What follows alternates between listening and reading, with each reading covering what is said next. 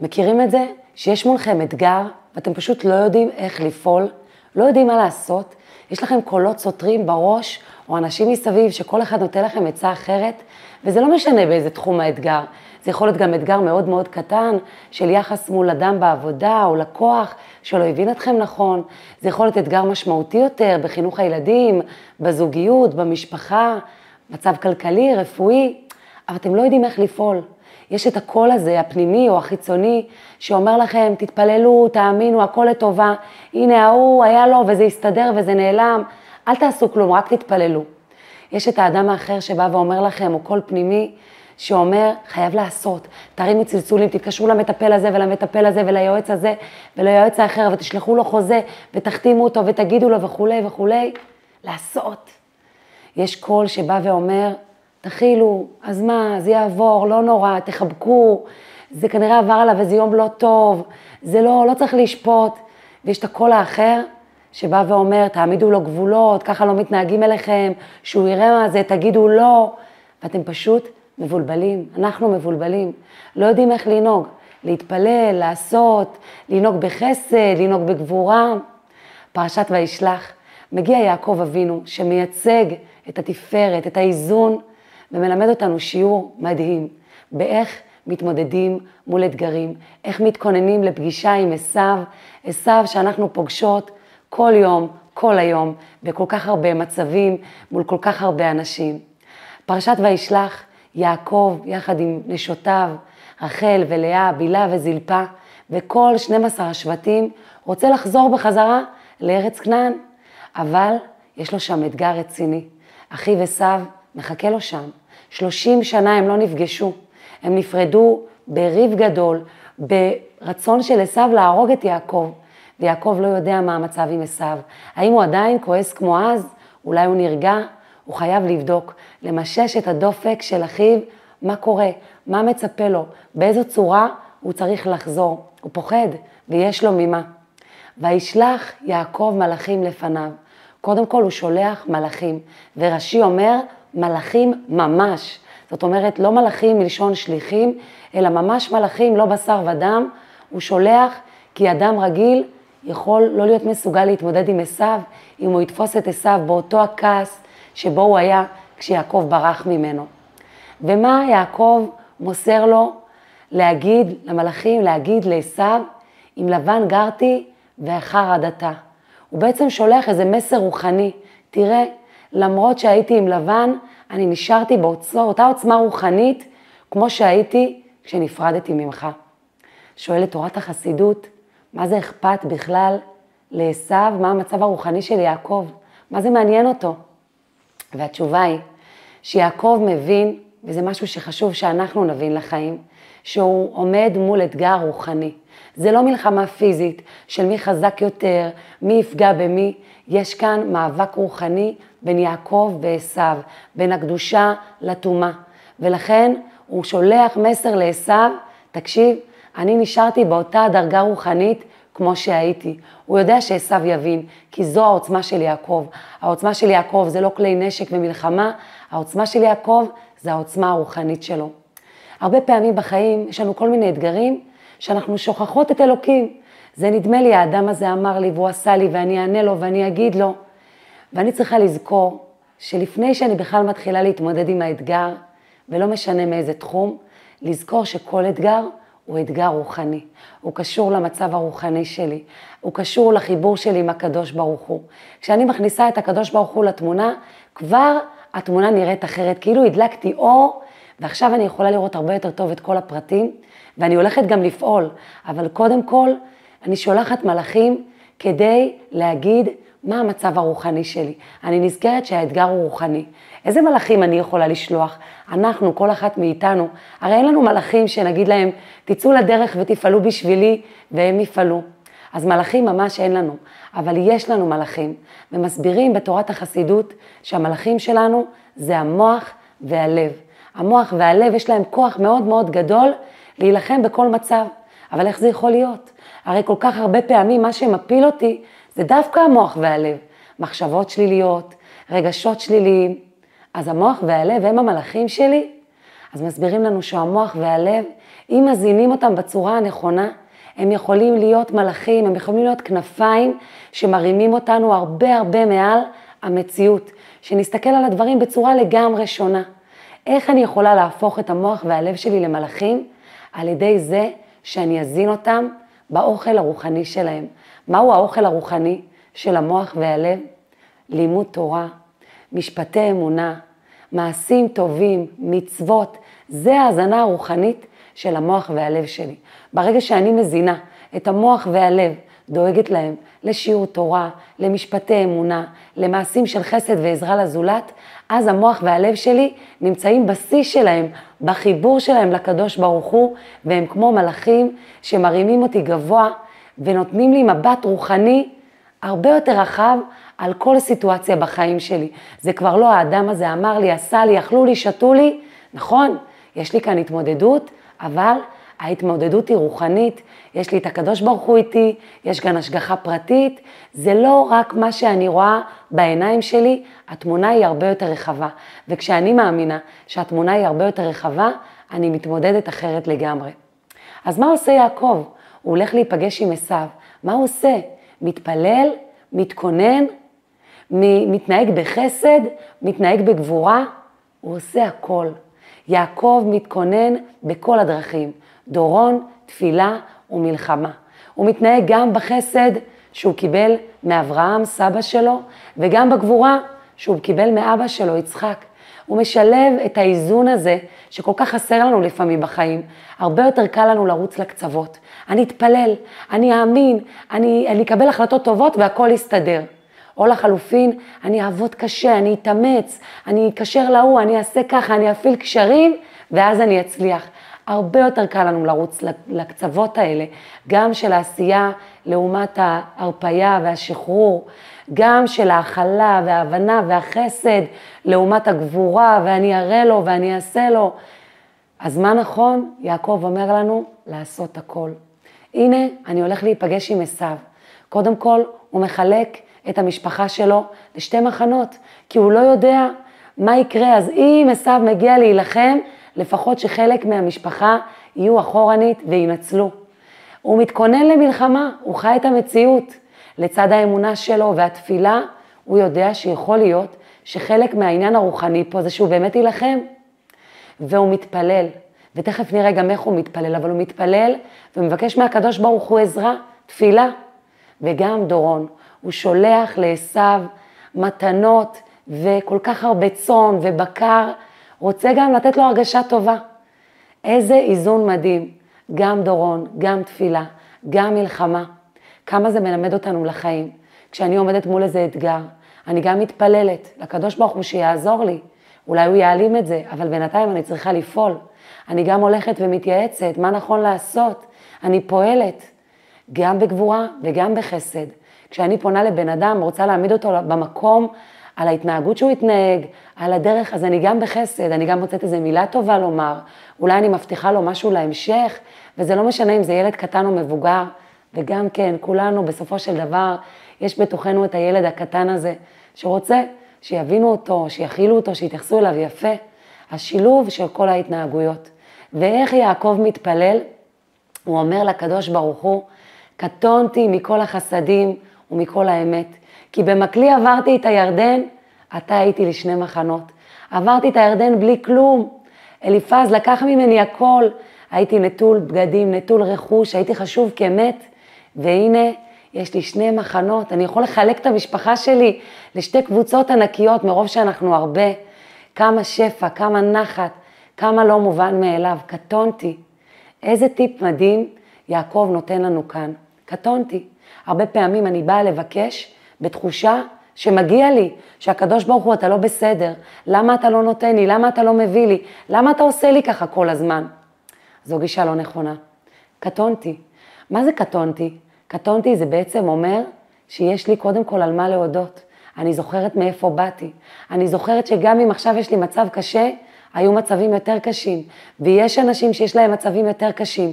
אז קטונתי. קודם כל קטונתי מהחסדים שכבר יש לי, תודה.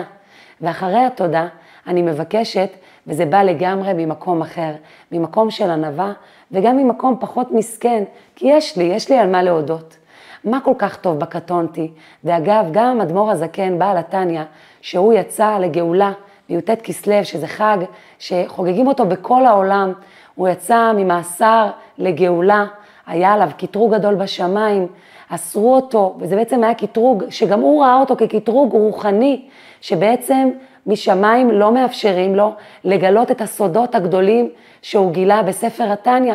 סודות שהיום כל אחת וכל אחד יכולים פשוט לשבת וללמוד, סודות שפעם היו גלויים רק לקדושי עליון, שהיו יושבים ועושים הכנות וצומות ומתאמצים להגיע לאיזושהי מעלה רוחנית מאוד גבוהה, כדי להיוודע לכל הדברים העמוקים האלה של כל העולמות העליונים ואיך אלוקים פועל פה בעולם וממה אנחנו מורכבים, שמי שאנחנו בעצם זו נשמה אלוקית, כל כך הרבה רעיונות עמוקים, הוא בא וגילה בספר התניא שכל אדם יכול בלי שום הכנה פשוט לשבת וללמוד.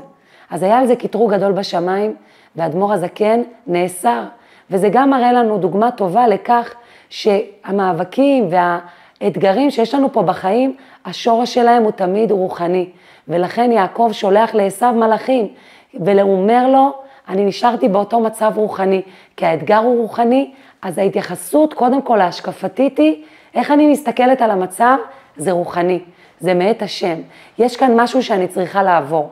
זה לא אומר שאני לא אתמודד, זה לא אומר שאני לא אעמיד גבולות, זה לא אומר שאני לא אעשה פעולות גשמיות, אבל ההסתכלות על זה כעל משהו רוחני, היא שמה אותי במקום כל כך גבוה ומאפשרת לי לראות את התמונה בצורה הרבה יותר רחבה. אחרי שאדמו"ר הזקן יצא ממאסר, הוא פרסם איגרת שנקראת קטונתי, קטונתי מכל החסדים. וזה בדיוק אותו הקטונתי של יעקב אבינו, כשהוא פונה לקדוש ברוך הוא בתפילה. אז מה, מה העניין של קטונתי? לזכור קודם כל שנכון, אני קטנה, אבל אני יכולה לרומם את עצמי למקומות הכי גבוהים שיש. למה? כי אני נשמה אלוקית ואני חלק מאלוקים, אז תמיד אני יכולה להגיע למקום גבוה, גבוה, גבוה, הרבה יותר ממה שאני עכשיו. קטונתי זה להקטין את הכלי. מה זה אומר? אם אני חושבת שאני הדבר הכי גדול שיש, אם אני כל הזמן בגאווה, באגו, אז אף פעם לא מספיק לי, הכלי שלי כל הזמן ריק. כי כמה שלא ייתנו לי, עדיין נשאר איזשהו מקום ריק, כי אני רוצה יותר. וגם כשהכלי מלא, אני כבר מגדילה אותו, אני רוצה את הדבר הבא. ומה זה גורם לי? זה גורם לי לכך שאני לא שמחה, שאני לא מרוצה, שאני לא נהנית ממה שיש לי. אז קטונתי, תקטיני. ברגע שאני זוכרת שבעצם אני קטנה, וכל מה שיש לי הוא בכלל לא מובן מאליו, הוא הרבה יותר ממה שיכולתי לבקש, אז כל הזמן הכלי שלי מלא. זאת אומרת, אם העולם אומר, תסתכלו על חצי הכוס המלאה, חסידות אומרת, תקטינו את הכלי, ופתאום תראו שהוא כל כך מלא, וכמובן שהמטרה היא רק שנגדל, לא שנקטין ונשאר קטנים וראש קטן ו- ונעמוד במקום, אלא שמתוך התחושה הזו של קטונתי, שיש לי כל כך הרבה, זה ייתן לנו את השמחה ואת המוטיבציה לרומם את עצמנו, לעשות ולהתקדם ממקום של שמחה והכרת הטוב על מה שכבר יש לי. וככה יעקב אבינו מתפלל. הוא לא אומר, אני יעקב, ששמרתי על עצמי כל השנים בבית של לבן, אני יעקב, שעשיתי כל כך הרבה, שנלחמתי, שהתמודדתי, שהתגברתי, אני יעקב הצדיק שכל הזמן לומד תורה, שעובד על המידות שלי, שחינכתי את הילדים שלי בדרך כמו שצריך. אני אומר לך, הקדוש ברוך הוא, אתה חייב לעזור לי. לא, קטונתי, בענווה, לא מגיע לי, אבל בכל זאת, הקדוש ברוך הוא, תעזור לי. תעזור לי, ובמקביל, לצד הבקשה הזו של תעזור לי, אני גם עושה פעולות, פעולות של גבורה ופעולות של חסד, דורון ומלחמה, מתכונן לכל התרחישים האפשריים. וסוף סוף יעקב מתקרב ביחד עם כל המשפחה שמחולקת לשני מחנות, ועשו מגיע אליו ומתרפק עליו ומחבק אותו, והמפגש חיובי וטוב ומלא מלא מלא באהבה. ואז עשו בא ואומר ליעקב, בוא ביחד איתי, בואו ביחד, נלך, נתקדם, נלך לעבר ארץ כנען. אז יעקב אומר לו תשובה מדהימה, הוא אומר לו, ואני אתנהל עלי איתי לרגל הילדים. עשו, תלך, תלך בקצב של העולם, אני יש לי את הקצב שלי, יש לי כאן את הילדים, יש לי את העקרונות שלי, יש לי את הדברים החשובים לי באמת, אני לא הולך בקצב שלך. מה זה קשור אלינו? הרי אנחנו נפגשות כל הזמן בעשו. עשו זה התאוות שלנו, עשו זה ההנאות המיידיות שלנו, עשו זה מה שבא לי ולא מה שצריך לעשות. ועשו זה הקול הזה של העולם שאומר, רוצי, לכי עם הזרם, תעשי כמו כולם, תעשי מהר, תעשי יותר. עשו זה הקול הזה שמנסה להשכיח ממני את הדברים החשובים לי, העקרונות שלי, הדברים שהם נצח, הילדים שלי, ההורים שלי, היחס עם המשפחה שלי, הלימוד שלי, העזרה שלי לזולת, כל מיני דברים שאומנם הם מאוד מאוד חשובים, אבל יש להם מחירים. הם לכאורה מעכבים אותנו בדרך. אם אני מחליטה שאני אה, מקדישה זמן לכיבוד הורים, ואני מתקשרת להורים שלי ואני הולכת לבקר אותם ואני עוזרת להם, לכאורה זה מאט אותי.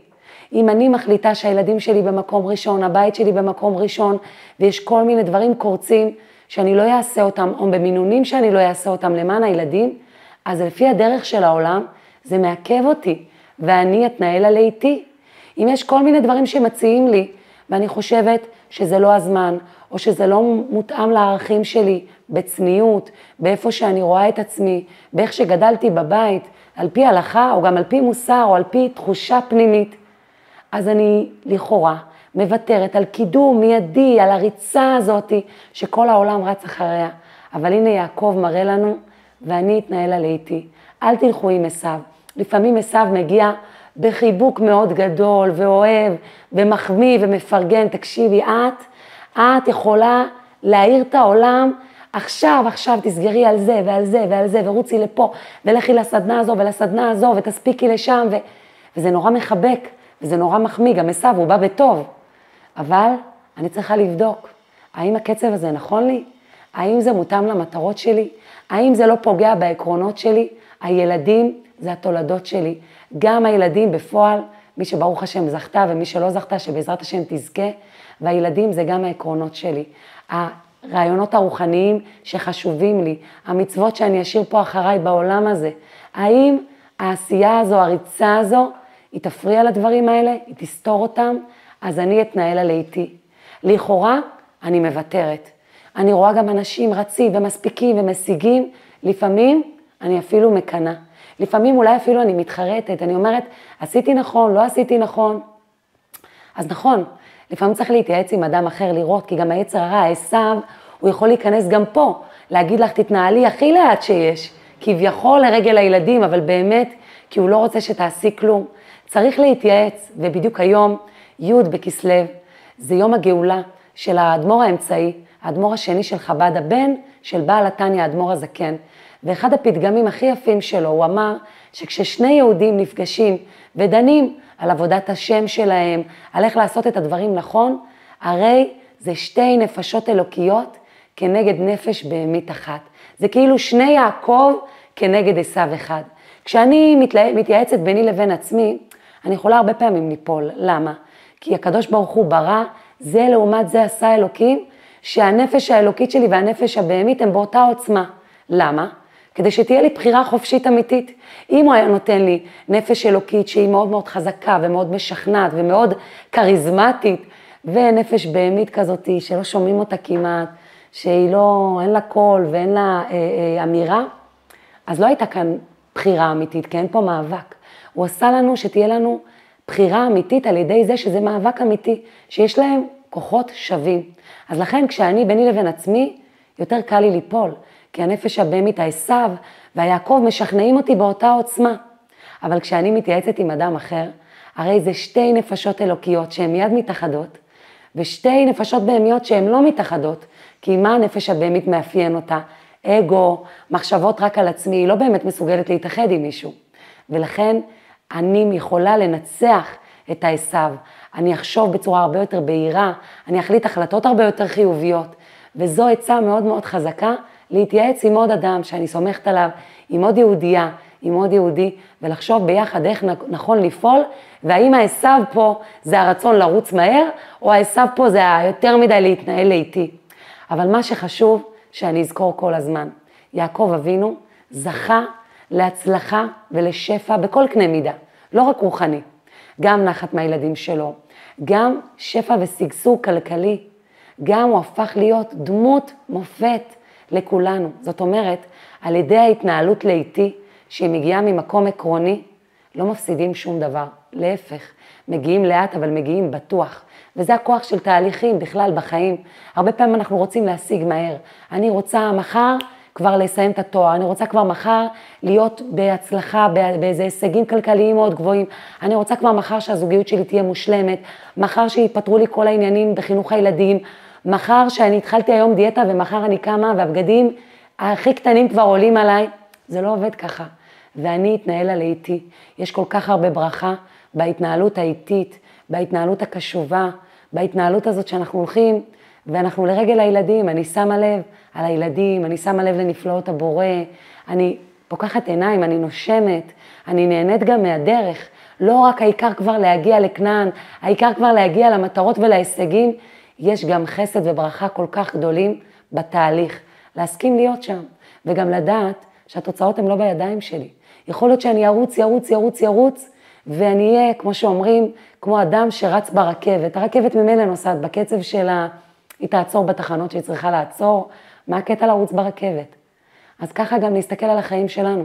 הרבה פעמים הריצה המהירה הזאת, לא רק שאני משלמת מחירים, אני לא באמת אצליח יותר בגללה. הריצה הזאת של העולם שאומר לי, עכשיו וכאן, ו- ו- ותראי, וההיא כבר הגיעה, וההיא... ואני אתנהל על איתי, לכי בקצב שלך, לרגל הילדים, בהתאם למשפחה שלך, בהתאם לעקרונות שלך, בהתאם לאישיות שלך, שאולי רוצה יותר לאט, ותהני מהמסע. תפקחי את העיניים, תסתכלי מסביבך, תראי את הניסים, תראי את נפלאות הבורא, תראי את ההישגים שכבר השגת, כי במקלי עברתי את הירדן, תראי מאיפה באת, כמה קל לנו להתרגל לניסים, בקלות אנחנו מתרגלים וכמעט מפספסים שהחיים שלנו עמוסים בניסים. בקלות אני מתרגלת לילדים האלה שיש לי. איזה ניסים שזכיתי להביא לעולם ילדים שהם בריאים ושלמים. בקלות אני מתרגלת לזה שאני נשואה. אנשים הופכים את העולם למצוא את השידוך שלהם. איזה נס. אולי יש לי פה ושם אתגרים, בסדר, אבל איזה נס. בקלות אני מתרגלת לזה שיש לי עבודה, שיש לי בית. זה מזכיר לי סיפור על אישה שכתבה לרבי מלובביץ' מכתב וסיפרה לו על הקשיים שלה. סיפרה שיש לה קשיים בזוגיות, שיש לה קשיים בעבודה, הבוס שלה כל הזמן מתעמר בה, יש לה קשיים עם הילדים, הם לא מתנהגים כמו שהיא רוצה, והיא ביקשה מהרבי עצה וברכה.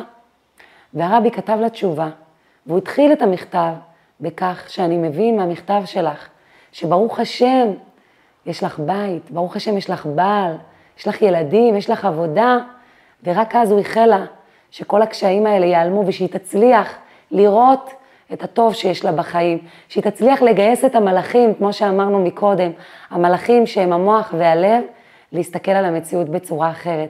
איך אני יכולה לגייס את המלאכים?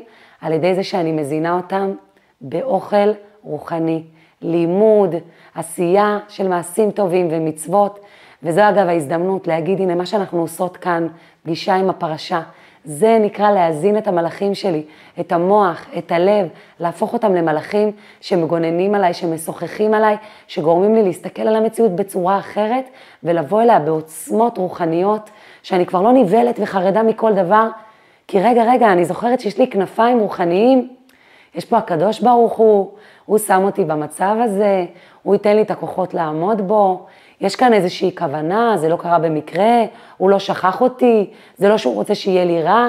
שנייה, אני צריך להתמודד, בסדר, אבל קודם כל בוא נזכר בתמונה הרוחנית המלאה, בוא נראה גם את הניסים.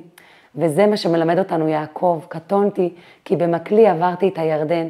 זה לא מובן מאליו, ולכן בגלל שזה לא מובן מאליו, הוא יכול להתנהל לאיתו, כי הוא רואה את הילדים, הוא רואה שהם לא מובנים מאליהם. הוא לא ממהר כל כך מהר לדבר הבא. למה? מה גורם לנו כל כך לרדוף ולהגיד, הנה, אני אגיע לשם מהר, מהר, מהר? התחושה של הריקנות. אם אני ריקה, ואני מרגישה שאין לי, ולא השגתי כלום, ואין לי את הקטונתי הזה, הכלי שלי ריק, אז אני רצה מהר, מהר, מהר, כי יש לי איזו הבטחה שאני אגיע לשם, שם אני אתמלא.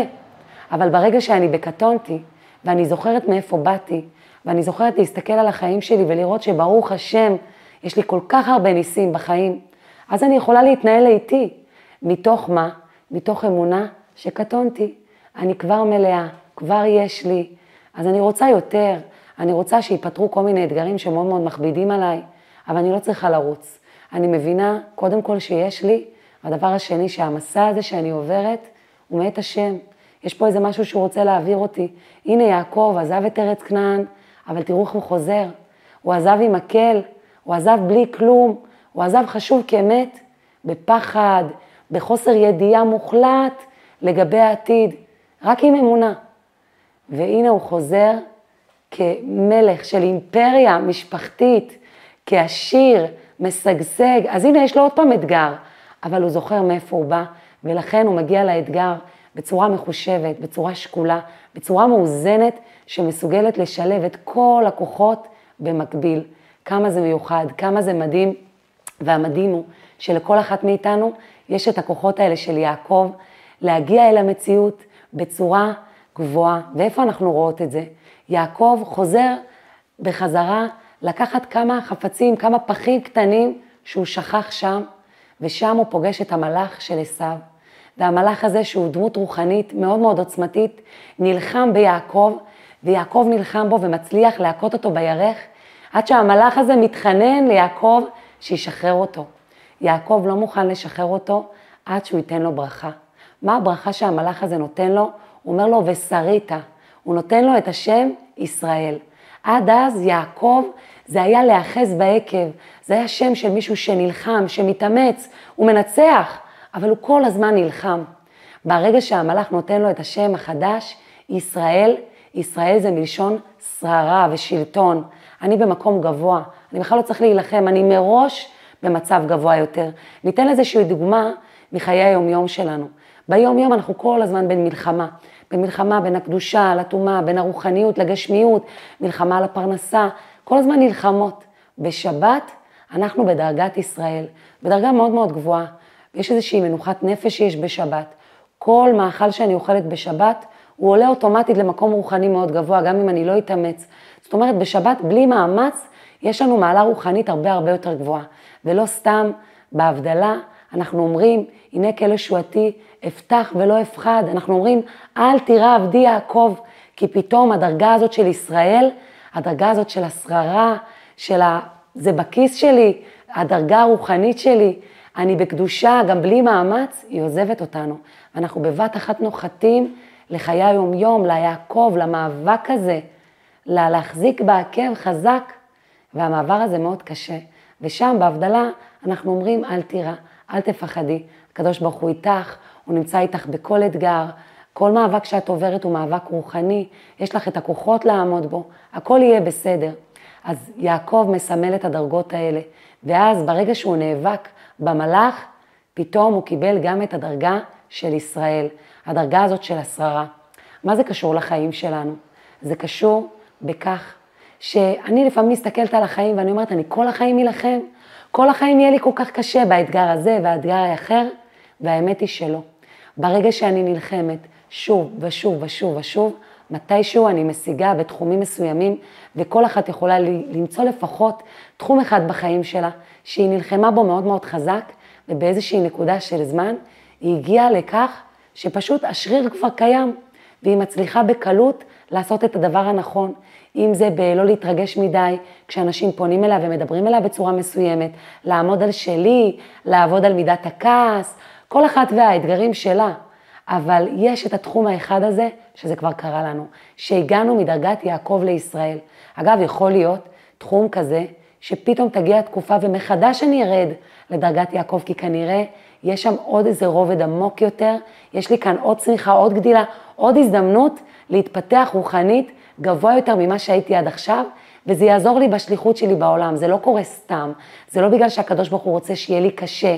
אני כאילו עוברת שלב הבא במשחק. התקדמתי, קיבלתי עוד דרגה, עוד תעודה רוחנית. הנה, אני מתקדמת עוד יותר, כי בשביל מה הגענו לעולם הזה? כדי למלא את השליחות שלנו בעולם. וברגע שאני זוכרת את זה, אז אני לא מסתכלת במבט קטן כזה של אמרו לי, עשו לי, אכלו לי, פגעו בי, לא מתייחסים אליי יפה, אלא אני מסתכלת במבט רחב יותר, שהקדוש ברוך הוא מעביר אותי פה משהו, כי כנראה אני צריכה עוד לגדול, כי יש עוד איזו שליחות שמחכה לי, ואני צריכה עוד כוחות כדי לעשות אותה, כדי לקיים אותה, כי בשביל זה הוא הביא אותנו לכאן, הוא לא הביא אותנו כדי לסבול, הוא הביא אותנו כדי לגדול, כדי לצמוח, והצמיחה והגדילה היא דרך אתגרים, היא דרך עבודת שרירים מאוד מאוד מאומצת, וברגע שאני זוכרת את זה, אז כבר אני לא כל כך כועסת על אותו אדם, אני יכולה לכעוס עליו כלפי חוץ, כי זה מה שהסיטואציה דורשת, אבל בפנים אני בצינור נקי שמחובר לקדוש ברוך הוא, המלאכים איתי. קודם כל שלחתי מלאכים, קודם כל הזכרתי לעצמי שזו סיטואציה רוחנית, שזה מאת השם, ואז אני יכולה להתייעץ עם עוד נשמה אלוקית ולראות איך להתמודד, אבל ההתמודדות שלי היא אחרת לגמרי, ואז באמת אני יכולה לגדול, וזה לא רק איזה סבל שעובר עליי ואני מחכה שהוא יעבור, אלא אני גדלה ואני צומחת. ובזכות החיבור ליעקב אבינו, אני יכולה להסתובב כל הזמן בתחושת מלאות, כי קטונתי. ומהמקום הזה, מהקטונתי, להתנהל לאיתי ולדעת שהקדוש ברוך הוא איתי, לאיתי כי הוא איתי, והוא ייתן לי והוא יביא אותי לשפע שמחכה לי. אני לא צריכה לרוץ, אני לא צריכה לרדוף, אני צריכה כן לעשות וכן לפעול באיזון. אז שנזכה בעזרת השם, בזכות האיזון בין התפילה לפעולה, בין החסד לגבורה, בזכות היכולת להתנהל לאיתנו ולא לוותר על עקרונות ודברים חשובים ולא לדרוך על שום דבר עקרוני, להגיע ליעדים שאנחנו צריכות להגיע ולמלא את השליחות המיוחדת שלנו בעולם הזה. אתן מוזמנות להירשם כמנויות לערוץ, אם לא עשיתם את זה עד עכשיו, להגיב ולספר מה אתן לוקחות מכל הדברים שדיברנו עליהם עד עכשיו, וכמובן לשתף ולהעביר הלאה, כדי שלעוד מישהי יהיו מלאכים שילוו אותם, מלאכים שהם המוח והלב, שיהיו מוזנים בתוכן רוחני, בתוכן הנשמה, בפרשת השבוע, שנותנת לנו כל כך הרבה כוח. שבוע מבורך.